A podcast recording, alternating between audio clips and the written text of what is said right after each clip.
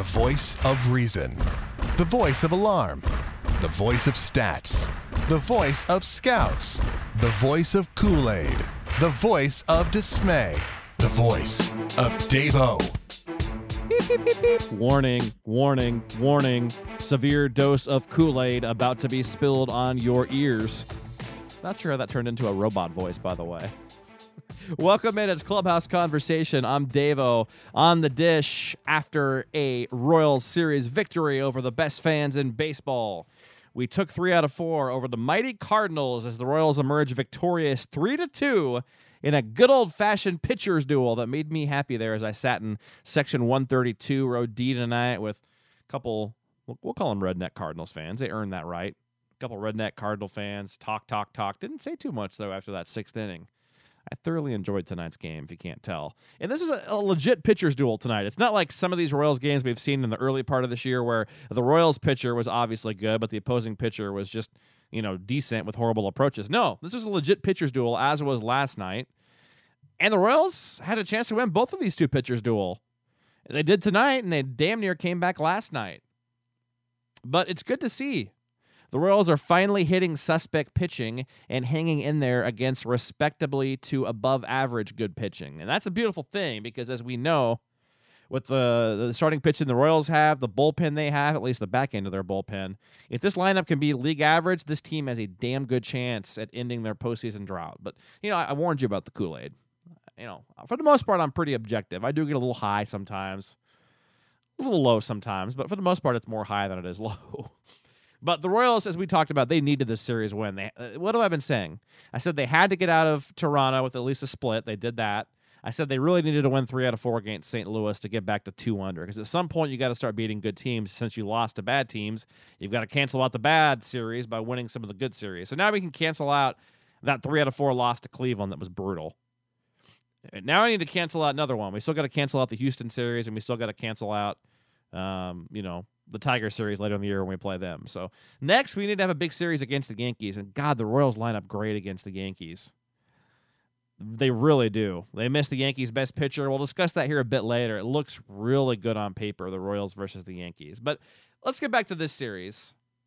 I mean, Detroit's starting to lose. You know, granted, they're playing Toronto, who loses about once every three weeks. But the Royals are back to within four games of Detroit now. And the way things are going with two thirds of the American League competing for a wild card, you know, and I, I understand that the whole division's competing right now in the AL Central, but I'm fairly confident that the Royals are no worse than the third, you know, third best team in this division at worst. Probably the second best at worst.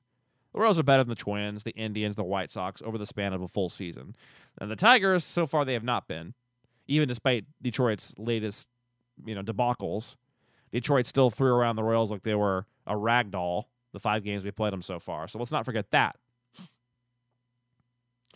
But, you know, the Royals, it's almost getting to the point where if, if they just keep winning and start beating Detroit a little bit head to head, is it going to be easier to catch Detroit than it is the wild card teams? With as many teams that are in the wild card, knowing that some of those wild card teams are going to catch fire, some are going to add more payroll. You know, something to think about. But let's focus on this game. Let's break this one down here. Yordano Ventura was a baller tonight. Absolutely spectacular when you consider the scare he put us through just, what, 11 days ago? He comes out six innings, which is more than I expected. I told you last night coming in, my goal was five innings, two runs. He did one better. He went six innings, two runs on seven hits and two walks. So nine base runners in six innings, you know, 1.5 for the whip, only 1K.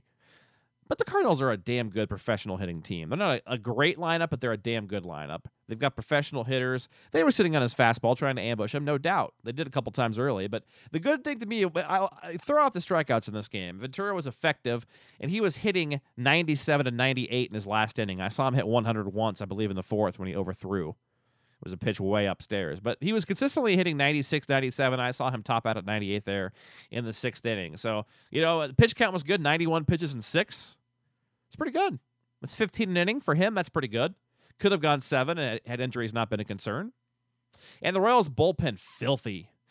A guy that no one's going to talk about that we need to talk about in this game was Francisco Bueno. Because I'll fully admit, I love Francisco Bueno. I have the last couple of years. I thought he's been kind of underutilized last year, as was Louis Coleman last year. Of course, Coleman has come back down to earth this year, back in Omaha now. But Bueno, I thought has been really underused. I like the kind of sidearm he's added this year. I don't remember him dropping down much in the past. Has he done that before? I don't remember that. I think it's a new thing, but give him credit. He comes out for his first start since what? The first homestand when he got injured trying to field that base hit up the middle against the White Sox. He gets a one, two, three, seventh inning on 12 pitches, nine strikes, pounding the zone. Francisco Bueno came in in a high leverage situation. The Royals up just one, got the job done. I was frankly surprised Ned Yost went with him over Aaron Crow.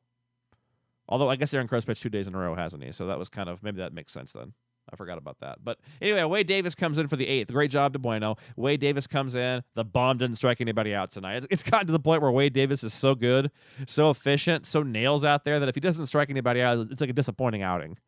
You know, he breaks his long string of, you know, strikeouts every single outing slash inning as he gets him one, two, three, thanks to a nice coming in catch, kind of a half dive catch by Jarrod Dyson. Very nice play in center field to get out of the eighth. And Greg Holland, a little infield single, and we had shades of Don Denkinger. The runner was obviously easily safe at first. You can see that with a naked eye. It wasn't even close. So I was shocked that they called him out. The replay, of course, overturned it, but Don Denkinger somewhere had to have been lighting up a cigar and just laughing at that, didn't he? But Holland works around it. Just, oh my goodness. Two strikeouts. Beautiful thing. Royals tonight, played pretty good defense. You know, the Cardinals' second run, perhaps Eric Hosmer could have knocked that ball down on the infield. I don't know. But good defense. You know, Alex Gordon gunned out another guy at second base who had that play by Dyson. So we can definitely call this good defense tonight. Great pitching, no doubt. And I'll, I'll go ahead and call it a good offensive night for the Royals. It's kind of, it sounds kind of silly when they only scored three, but they made it count. You know, strung together a couple extra base hits in a row.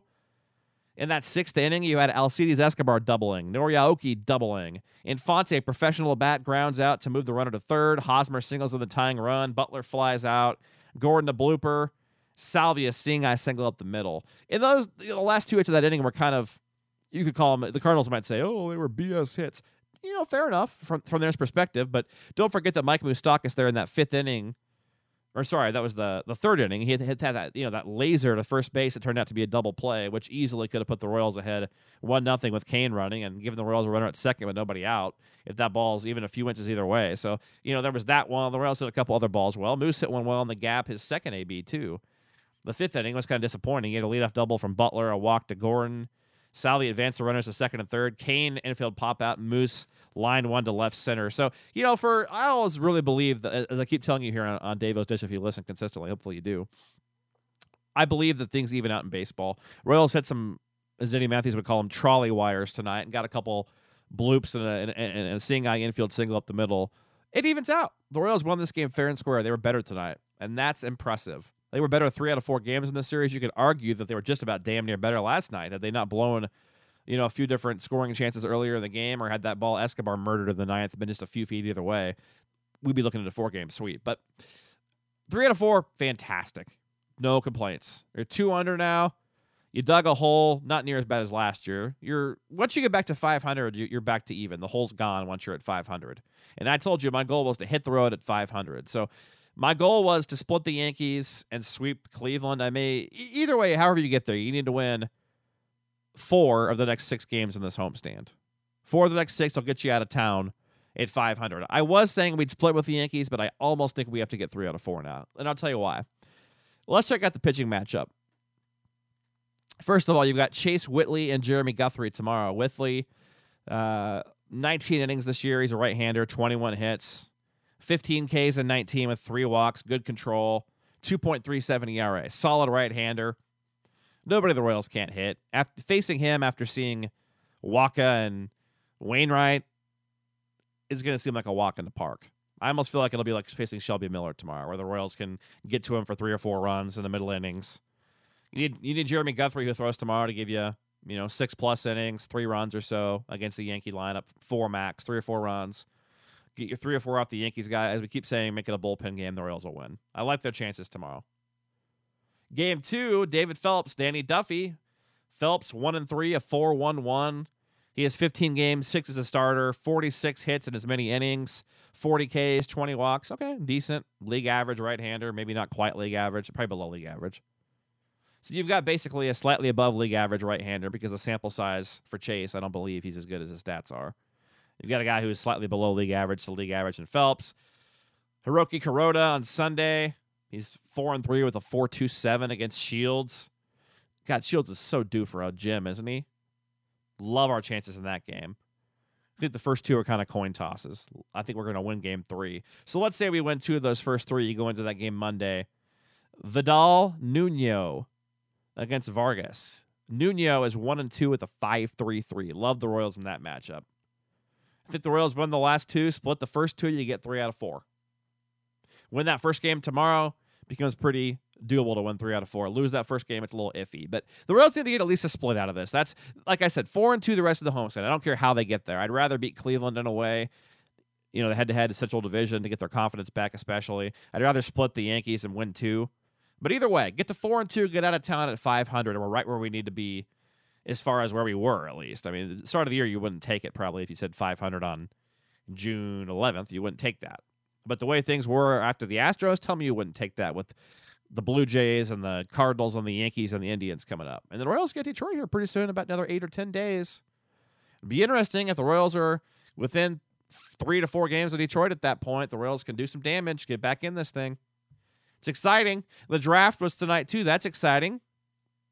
We will have a very exciting announcement about that tomorrow for you, by the way, here in Clubhouse Conversation. Very exciting announcement about the draft tomorrow. And I'll also break it down later in the weekend. I don't want to do that till it's over. It's not really worth it right now. So there we go. That's the dish for the Cardinals. Probably will not have one tomorrow. I don't think I'm going to be able to see the full game tomorrow. As I always tell you, if I don't see the full game, I'm not going to talk about it. I'm not going to read the box score like a lot of these other people do. A lot of bloggers on the internet seem to read the box score and claim they know everything. No, if if I'm not seeing the whole game with my two eyes, I don't like to talk about it. So good chance I'm not going to get to tomorrow. Tomorrow will only be like the third game I've missed all season, by the way. But so if not, we'll be back with you on Saturday for sure here on Clubhouse Conversation. Should have an exciting announcement though tomorrow during the day at some point as well for you here on Clubhouse Conversation. Have a good night.